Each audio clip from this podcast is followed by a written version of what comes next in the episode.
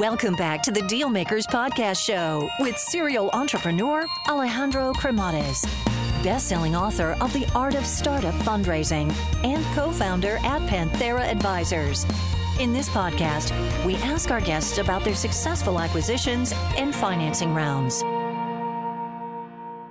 Hey guys, so just a quick overview here on Panthera Advisors as I think it might be of value to you. So, Panthera Advisors exists in order to help founders that are in the process of raising capital or get their company acquired.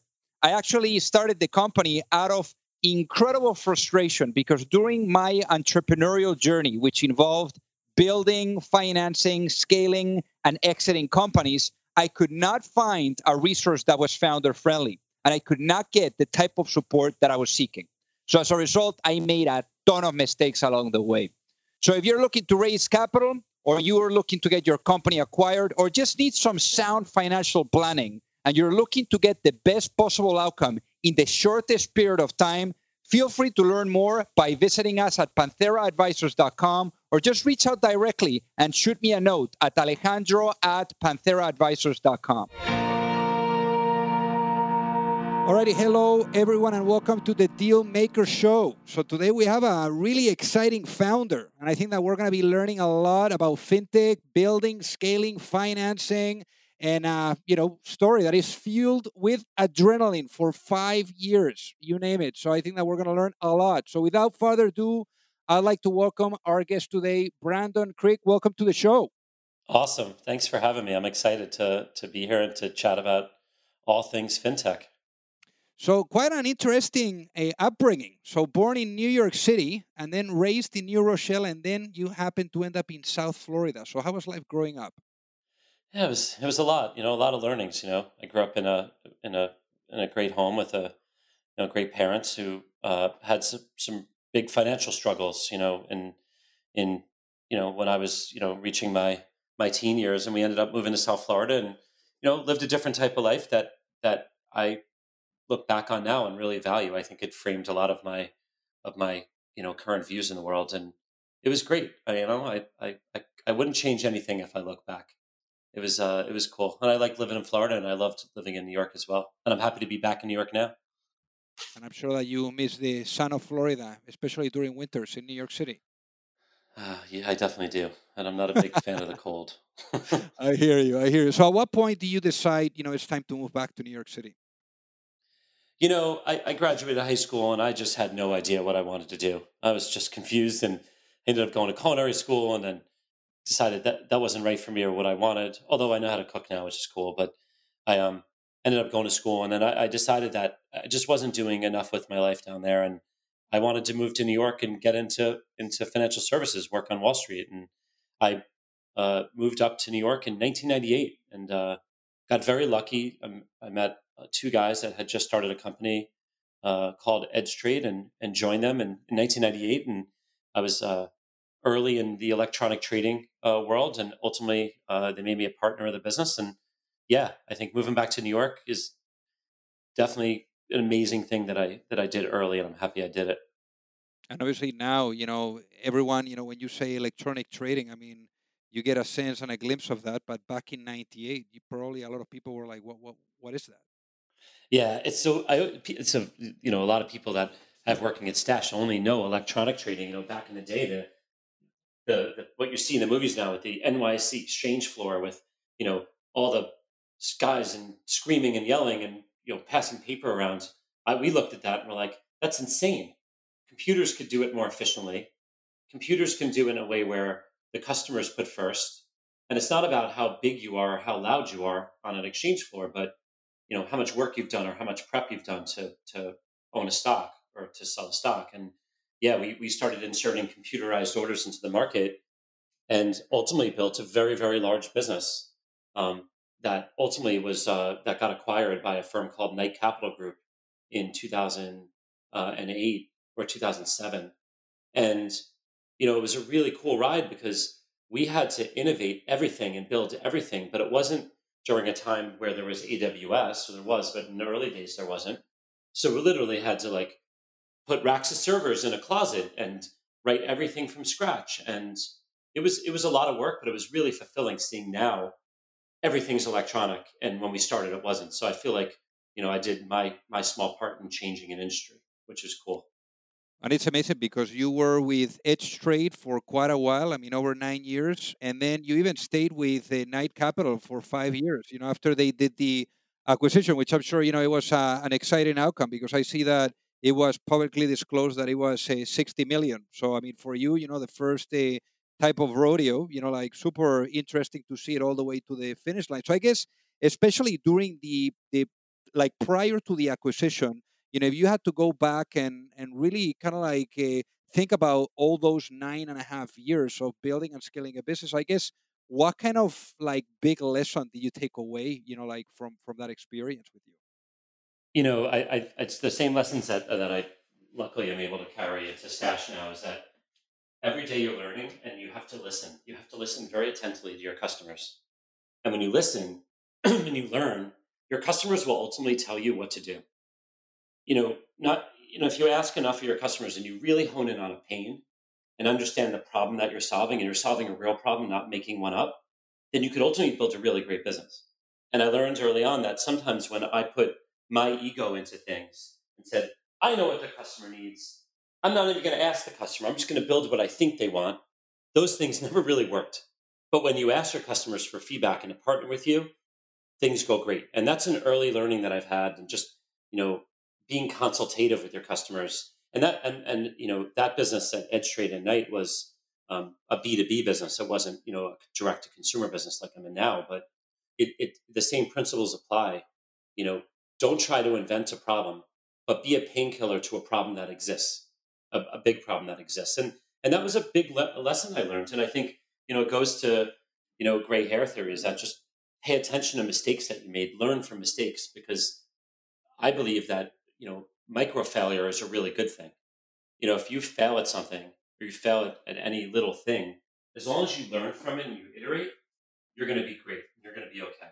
It's when you constantly make the same mistake over and over again and have the same failures over and over again where things become problematic. And so we were able to to build Edge Trade up and and and, and innovate while we built this business and, and it, it had a great outcome. And you know, I stayed at Knight for over five years because the culture was great. It was a great place to work.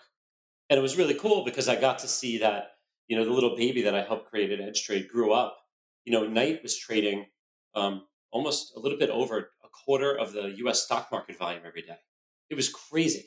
So it was a great seat to have at, at a great time. And it was a lot of fun. But ultimately, you know, you know, I, I had to move on and, and ultimately left. But it was a, it was a cool run. It was like almost I think it was like 14, 15 years, technically, I was at the same job, which is wild, uh, considering nowadays that's not normal. So I guess from the time, you know, at Knight Capital Group, you probably learned as well about integration, right? Because you go through the acquisition, then you stay for five years with them. I mean, maybe you you got a lesson or two about integration. What would those lessons be? Um, I mean, integration in what regard? Because in an M&A, in an acquisition, in an acquisition, integration is a beast. Integration is super difficult. So maybe you know, as as the acquisition actually happened, and then you know, like you really transition. You know, the business was under the umbrella of Knight Capital Group. Maybe you kind of like learned a thing or two uh, as to how you do that integration. You know, with flying colors. Yeah, well, I don't know if any integration is super simple. They're they're all really hard, but you know, you know, when we integrated Knight, uh, when they took Edge Trade over, was you know had a lot of systems that they ran. They, they were a really really big firm, and you know making our system work there it took it took time. Luckily, they gave us a lot of time to do it. I think it took us about a year, year and a half to fully integrate everything over. But one of the things that they did, which I thought was really cool, is that they were really good at integrating our culture. Because, you know, from from 98 on, we were a true startup and we acted like a startup. We moved really fast. We we tried to be lean. We tried to ship software quickly. We tried to iterate quickly. And one of the concerns that you always have moving a business into another business is is, it, is the culture going to break? Because if the culture starts breaking, then you not only have problems with your customers, but you start having problems with your employees. And you know, any good acquisition keeps its employees, especially the employees you need to have around. And so Knight was able to help work with us to make sure that that um, happened on both dimensions. That from a technology and integration perspective, it was easy and seamless to get it in, although it took a little time, but also that we were able to keep the important things that the employees cared about at EdgeTrade, they got to keep those important things at Knight. And I think that's really important um, in any integration. It's not just about the the product; it's also about the key employees that you want to keep and and have them continue to be a big part of the company. And you know that EdgeTrade business is still going on right now, and a lot of the original employees that were there in in the early 2000s still work there today, which I think is wow. really cool. That is that is really cool. And then after spending five years here uh, after the acquisition, then you go to Macquarie, and and obviously you had a big time job there, and you decide to, to to really give that up. And but at least it was a pivotal moment because here you met your co-founder at Stash. So tell us about that segue and especially this short stint at the Macquarie, which only lasted for a little bit over a year. Yeah, Macquarie was um Macquarie was a really cool place. I, I I not only loved working there, but I made a lot of great friends there. You know, they they had reached out to me after I left Knight and said, "Hey, do you want to come uh, to Macquarie and build a, a, a global electronic trading business that kind of looks like you know your old startup?" And I said, "Well, yeah, I do. It's really awesome." And so they had um they had this one of their amazing employees was this guy named Ed Robinson, who was uh, located in London, and Ed uh, and his wife uh, moved to New York, and Eddie and I partnered up to build this new business. And I was there for about uh, it was actually more than a year. It was almost a little over two. And what I learned is is that although you know we were able to accomplish the things we wanted, um, there was a great story that happens about uh, a little over a year in. Somebody who worked in uh, uh, at the bank giving advice out to customers walked over to Eddie and I saying, "Hey, um, I have some extra money what do you do, Eddie? What are you doing with your money? Where would you invest some extra money? And Eddie and I looked at each other. we said, you know, boy, we're like we're in electronic trading. Like, I wonder why he's asking. Well, why is he asking you, Eddie, this question? And one day we walked outside and we just decided to ask someone else in the street the same question. So we walked over to someone in the street. We said, "Hey, do you invest? Do you save? Um, tell us about it." And I'll never forget this. The person was like, oh no no i really i really want to invest i just i don't i don't do it and we're like why don't you invest and they're like oh i don't understand it it's so confusing i was like really like why else and they're like oh i'll invest later when i'm rich and i said to the person what's rich and the person said i don't know but it doesn't matter i'll do it later we're like oh my goodness that just happened that's interesting and this is around the same time that a lot of um, consumer fintech companies were launching into the market and, you know, we didn't do anything right away. I don't think any, like, uh, to be, I mean, some founders would say they had an immediate light bulb that went off. We didn't, but we knew there was something going on here. And, you know, it took us some time to, to figure out that we wanted to do something, Eddie and I, in consumer. To really, truly do something in consumer, we couldn't uh, do it while we worked inside of a bank. We couldn't. It, it wasn't fair to our employer, and it wasn't fair to to to our families or our time.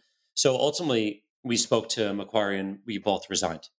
And the first thing that we did after we left was go right back to the street and just start asking everyone that would listen to us and talk to us the same question.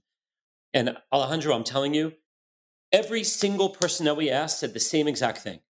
I really want to invest. I don't understand it. It's so confusing. I never learned about this at home. My parents never taught it. I didn't learn about investing or money at school so I'll do it later. But we never had anyone say, I'll never do it. It was always the kick to can down the road game. Wow. And so we said, all right, I think we know what we need to do here. We need to build a new type of private bank. We need to build a wealth manager for the non wealthy. So basically for 80% of America. And that's kind of the, you know, the the very condensed story of, you know, how we got from meeting each other at Macquarie to literally just walking up to strangers in the street and it and those conversations that we had just with just so many amazing people that would talk to us and i'm, I'm talking hundreds of people um, really set what we're doing now at stash in motion so then how do you guys arrive to really hitting it on product market fit oh that's that's, that's a big story so we had to do a few things first we had to uh, uh, open a bank account and get some money and so eddie and i used our a lot of our own money and a lot of our friends and family wanted to support us in in building this new type of financial company. And um, I think we raised like, I think it was like a half million bucks uh, in total, and we put it in the bank. And we really wanted to go and approach investing and financial services or fintech in a consumer first way, but in a way that um, really was led by by solving the biggest pain the customers had. And if you remember back to what I just said, it was always what we heard when we asked people about this was, I don't understand it. I never learned about it. And so that was the first thing that we realized is that to build a financial services company that's going to really, you know, do well and actually do well by its customers, we had to lead with education. And we we needed to build a financial education platform in addition to an investing platform, in addition to everything else that we're building that we wanted to build when we launched. So that was the first thing. The second thing we learned, and we we really studied an industry that most people don't relate to financial services. We studied the weight loss industry. And we, we studied the weight loss industry really closely. And we looked at Weight Watchers. Weight Watchers is a very, you know, interesting, good model, which is you don't tell someone you need to lose 30 pounds overnight. Instead, you help them lose one pound and you celebrate them. And then you help them lose two more pounds and you celebrate them again and you make them feel good and you make them see that they can reach those huge, huge milestones by having little, small, incremental wins.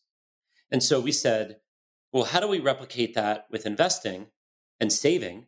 And so we decided to build something called AutoStash, which basically helps people build, uh, save small amounts of money on a regular basis. And you know, we can talk about how these products are doing now. I'll, I'll give you a recap of that after, but they're they're quite frankly incredible now, and they've changed a lot of lives for a lot of our customers uh, over the years. Um, we also didn't want to do we didn't want to um, be like a robo advisor where you give us the money and we invest it for you. We wanted to be there with you on the investing journey, but we wanted you to invest with intent. So we wanted you to choose what you invested in. And we would give it to you in a super simple way that wasn't written the way of Wall Street, but written the way of Stash, which is we're going to give you the information that you need to make a choice. We're going to teach you and educate you about all the things you need to understand, like what's an ETF, what's a dividend, what's an expense ratio.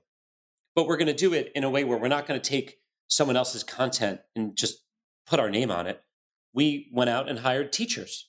And one of uh, one of the our early, early employees. Um, I believe was like a second or third grade school teacher, and she joined, joined our team to help us teach investing to our customers as they were investing. It kind of looks like STEM, basically, you know, and you tinker as you learn engineering. You are investing as you're learning investing, and you're learning how to save as you save. Um, and the last thing is, we heard a lot when we were talking to people in the street that I need to be rich to start. And we said, what's rich? And no one could answer that question. So we said, we have to get rid of this whole hurdle, all the hurdles of, of that Wall Street has typically put up that you need to have a lot of money to start, you need to have this huge minimum. We said, well, we're going to have to build a fractional investing platform and we're going to drop the minimum to $5.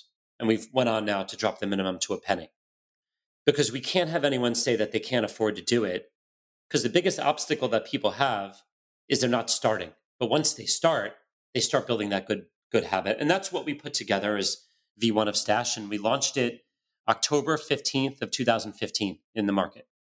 And uh, we uh, very quickly opened uh, a couple of a thousand accounts the first day from a launch list that we had. And then it got kind of quiet. And then Apple out of nowhere featured us as like the best app in the App Store, like our first week. And we were not ready for that, by the way.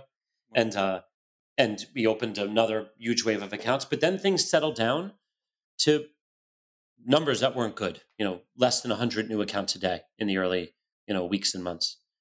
And so we realized that great, we built a prototype, an MVP, we got it into the market. Um, now, how are we going to actually find product market fit and scale this thing? So then, what was that moment? Because obviously when the feature of Apple goes away, then it's like you're in the desert, you know, trying to find your way. And uh, so, how did you find eventually the way to get to where you wanted to be?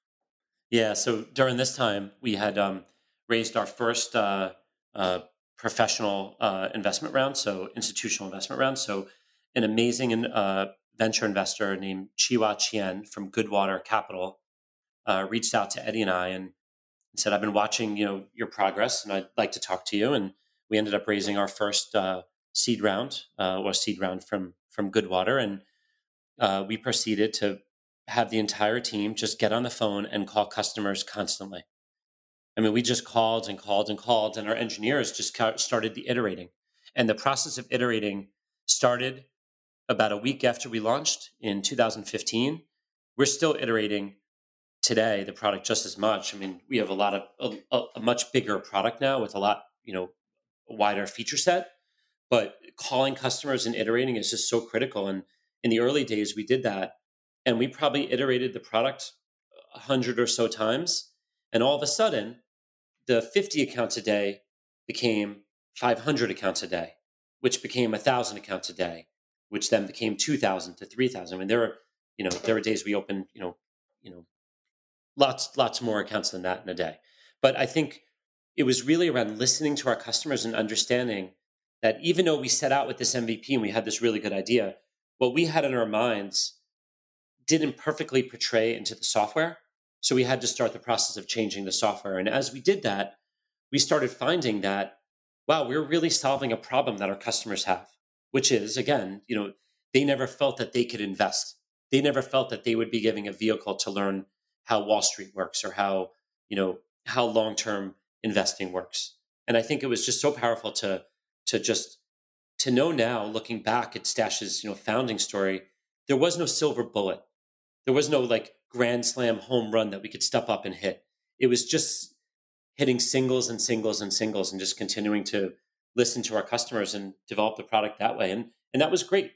You know, and uh, another interesting learning that I've had is that, you know, founders sometimes go into things with preconceived notions, right? So, you know, my Wall Street background of like, you know, 14 years before Stash or 15 years before Stash, I had a lot of things that I thought everybody knew. You know, I'll give you an example. Like I thought everyone knew that when you sell a stock, um, the money's held up for two days in unsettled funds. Like I never thought that anyone wouldn't know that. And so when we were building the, you know, the original original product, we put in, you know, unsettled funds two days. And then we started seeing app store reviews come up going, why are you locking my money up? Why are you holding my money back from me? And I was like, uh oh, I guess people don't know what that is. Right. So those preconceived notions are are, you know, in the early days, they are what they are. But over time we had to just just strip anything that we thought we knew um, about finance and reframe it and repackage it in a way that the 80% of America that we look after can understand. And that's and that and those are all things I think led to, you know, the real success of Stash. But without a doubt, you know, the importance of listening to your customers. So hopefully the people that are listening that are right in it, you know, right now and trying to find product market fit, hopefully they got really good insights from that. And and right now, I mean, uh, how much capital have you guys raised to date that is uh, publicly disclosed? Uh, we've raised, um, yeah, like north of uh, two hundred seventy-five million dollars now into the business. We just did our uh, Series F round. Yeah, I was going to ask you about the latest round in the middle of COVID. How how do you do that? You know, I it was it was a lot of work. It wasn't really that it was hard to raise the round. It wasn't because we have um, we had uh, you know a few amazing investors come into the round. You know, we had started those conversations before COVID, so it wasn't about the difficulty of raising the round. It was just that like doing all this over Zoom and Hangout calls was just new. I could tell you that, but um, you know, Lending Tree, uh, it's just an amazing company. They came and invested in the round, and then uh, funds managed by uh, T. Rowe Price also came into the round. So, you know, we're able to to add more gasoline into the stash fuel tank which has you know been great for the business and you know we're continuing to accelerate and continuing to grow and you know the story though like if you really think about it where we started though was you know just a straight up you know micro investing platform and we've grown up so much over the years because all of that to, to what you just said alejandro is like we have to listen to our customers and as we listened more and more post the first year of the business we heard i really want to put money in, my, in a retirement account but i don't understand how that works or I didn't think I could ever have a retirement account because I didn't have enough money. So we went out and built a retirement uh, platform for our customers so they can open up Roth and traditional IRAs on the platform. And then we started hearing, I really want to do this for my kids, um, but I can only have one account on the platform. So I got to pick between me or my kids. So we said, okay, we need to build a custodial platform. So we built Stash for Children so that uh, parents can open up uh, custodial accounts for their children or friends' children. And that's been a wild success. Um, we heard from a lot of our customers uh, through our call center asking us about insurance. Hey, can you help me with life insurance? Can you help me with renter's insurance? We said, why? Why are all these people, why are our customers asking us about this? We started calling up customers and learning. And what we learned is that there's just a ton of confusion over life insurance that is something that everybody should have. It's just people think it's way too expensive or the policies that they hear are, you know, way too big or the industry just confuses people so you have to use a broker to do it. And so we went out and became a, a 50 state uh, insurance broker and integrated uh, insurance sales into our product, which has been a huge success, not only for us, but for our customers. And, and lastly, we wanted to be the core bank for our customers. So we went out and found a partner bank and integrated banking into Stash. And, um, you know, we just crossed over a million bank accounts open after a year on the platform. And we could talk more about that because it's really, it's really cool what we're doing on the banking side. But, but I think it's all about listening. And our customers have almost in some ways formed our product roadmap for us by telling us where their pains are. So obviously, you know, like you were listening to the customers, you develop all these different, you know, ways of of giving them essentially what they were asking you. But but I'm wondering, how do you maintain simplicity, you know, all across the board, and especially when you go through different types of market conditions as well?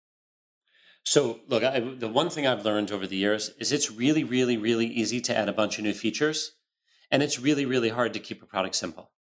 And so, you know, I think it just comes down to having you know amazing uh, amazing employees and and and my partners in the business, which is you know we have 270 uh, employees at Stash now that really listen to the customer and understand who our customers are.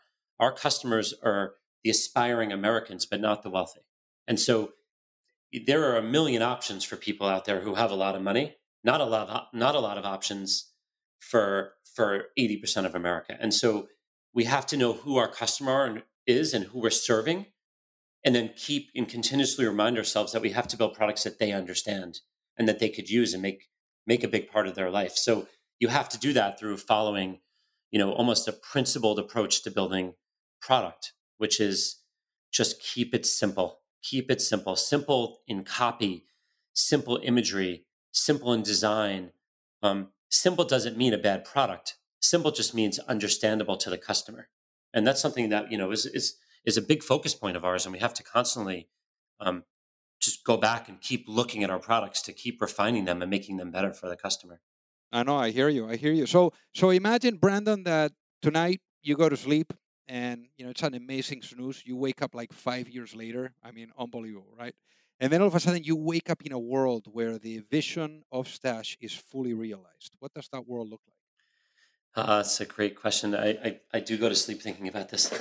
um, uh, I you know I'd like to see Stash have north of 25 million customers. Um, I think we're going to do that. Um, banking and investing and saving on Stash. I mean, one of the things that we're really proud of is something we built called Stockback. So every time you spend on the Stash card, you get stock wherever you spend. So if you go to Walmart and spend on the card, you become an owner, a shareholder in Walmart if you take an Uber or Lyft, you become a shareholder in, in Uber or Lyft and get gas at Chevron, get, get, get stock at Chevron. And I love this concept of building a portfolio that mimics and mirrors how you live your life. And so I think that everyone in America should be doing this because everyone should be an owner in the brands that they spend at. And everyone should receive not only great products from the companies they spend at, but all the lifetime benefits they should get through stock ownership. So I think that we're just in an incredible spot. I think that we're starting to think a lot about um, the liability side now, how to make and bring transparency into lending, um, how to make sure that our customers are aware of their credit and their credit score and how their life changes affect their credit score. So we're really, I don't think we've scratched the surface yet on how much we could do for our customers, but we've literally opened over 5 million customers to date. We did that in about four years. We actually, I think yesterday we crossed over 5 million uh, open customer accounts, which is really cool. Wow, and we haven't right. even scratched the surface. Yeah, thank you. It's it's That's so cool. amazing. That's amazing. So, so obviously, this is your second rodeo now with Stash, and and you know, I'm sure that you know, the, the there's a lot of people in the audience that that are waiting for me. You know, the people that are listening. You know, for me to ask you the question that I typically ask the the guests that come on the show, and that is, if you had the opportunity to have a chat with that younger Brandon, you know, that younger Brandon that perhaps recently moved to New York City and that was you know, thinking about maybe doing something or starting something, what would be that one piece of business advice that you would give to your younger self uh, and why, knowing what you know now before launching a business? I tell myself to shut my mouth more, listen more. I love it. You know, no, I, I, I wish I, I, you know, again, that's my same, the same thing I would tell myself. I love it. hundred percent. Would you mind, would you mind expanding a little bit more on that, Brandon? No, it's just that, you know, I think, you know, when, when I was younger, I, you know, I, I thought I knew a lot, you know, and I, when I was, as I get older, I realized that I really didn't know shit, to quite frankly, and I needed to just listen and learn and just keep learning and, and listening. And, uh, you know, I, I've, I've grown so much since I was, you know, you know, moved to New York and got into startups. And I, I think that's, that's just really important advice. Just keep listening because again, like everything that I think I've done in my career, and I know Eddie, I can speak for Eddie on this, is about listening to your customers and learning, and then being able to give them back solution, real solutions to the big problems they're having, not trying to make up a problem and solve it. And I, I think that listening is what yields that. And I think it's one of the reasons that we're doing really well at Stash and and why, and hopefully we'll continue to do really well. I love it. So, Brandon, for the folks that are listening, what is the best way for them to reach out and say hi? Uh, I would love for people to write me. It's Brandon at stash.com. Brandon at stash.com. We just bought our domain, by the way, after years. We bought our domain. It's really oh, you did. Very yeah. nice. Very nice. Four and years. any Four... any action on social media, Brandon, on Twitter, LinkedIn, or anything like that? Uh, my Twitter name is at Brandon Krieg one. Brandon K R I E G one. Amazing. Well, Brandon, thank you so much for being on the Deal Maker Show today. Thank you so much for having me. If you like the show, make sure that you hit that subscribe button. If you could leave a review as well, that would be fantastic. And if you got any value, either from this episode or from the show itself, share it with a friend. Perhaps they also appreciate it. So also remember that if you need any help, whether it is with your fundraising efforts or with selling your business, you can reach me at alejandro at pantheraadvisors.com. You've reached the end of another episode of the Dealmakers Podcast. For free resources and materials, head over to alejandrocremades.com.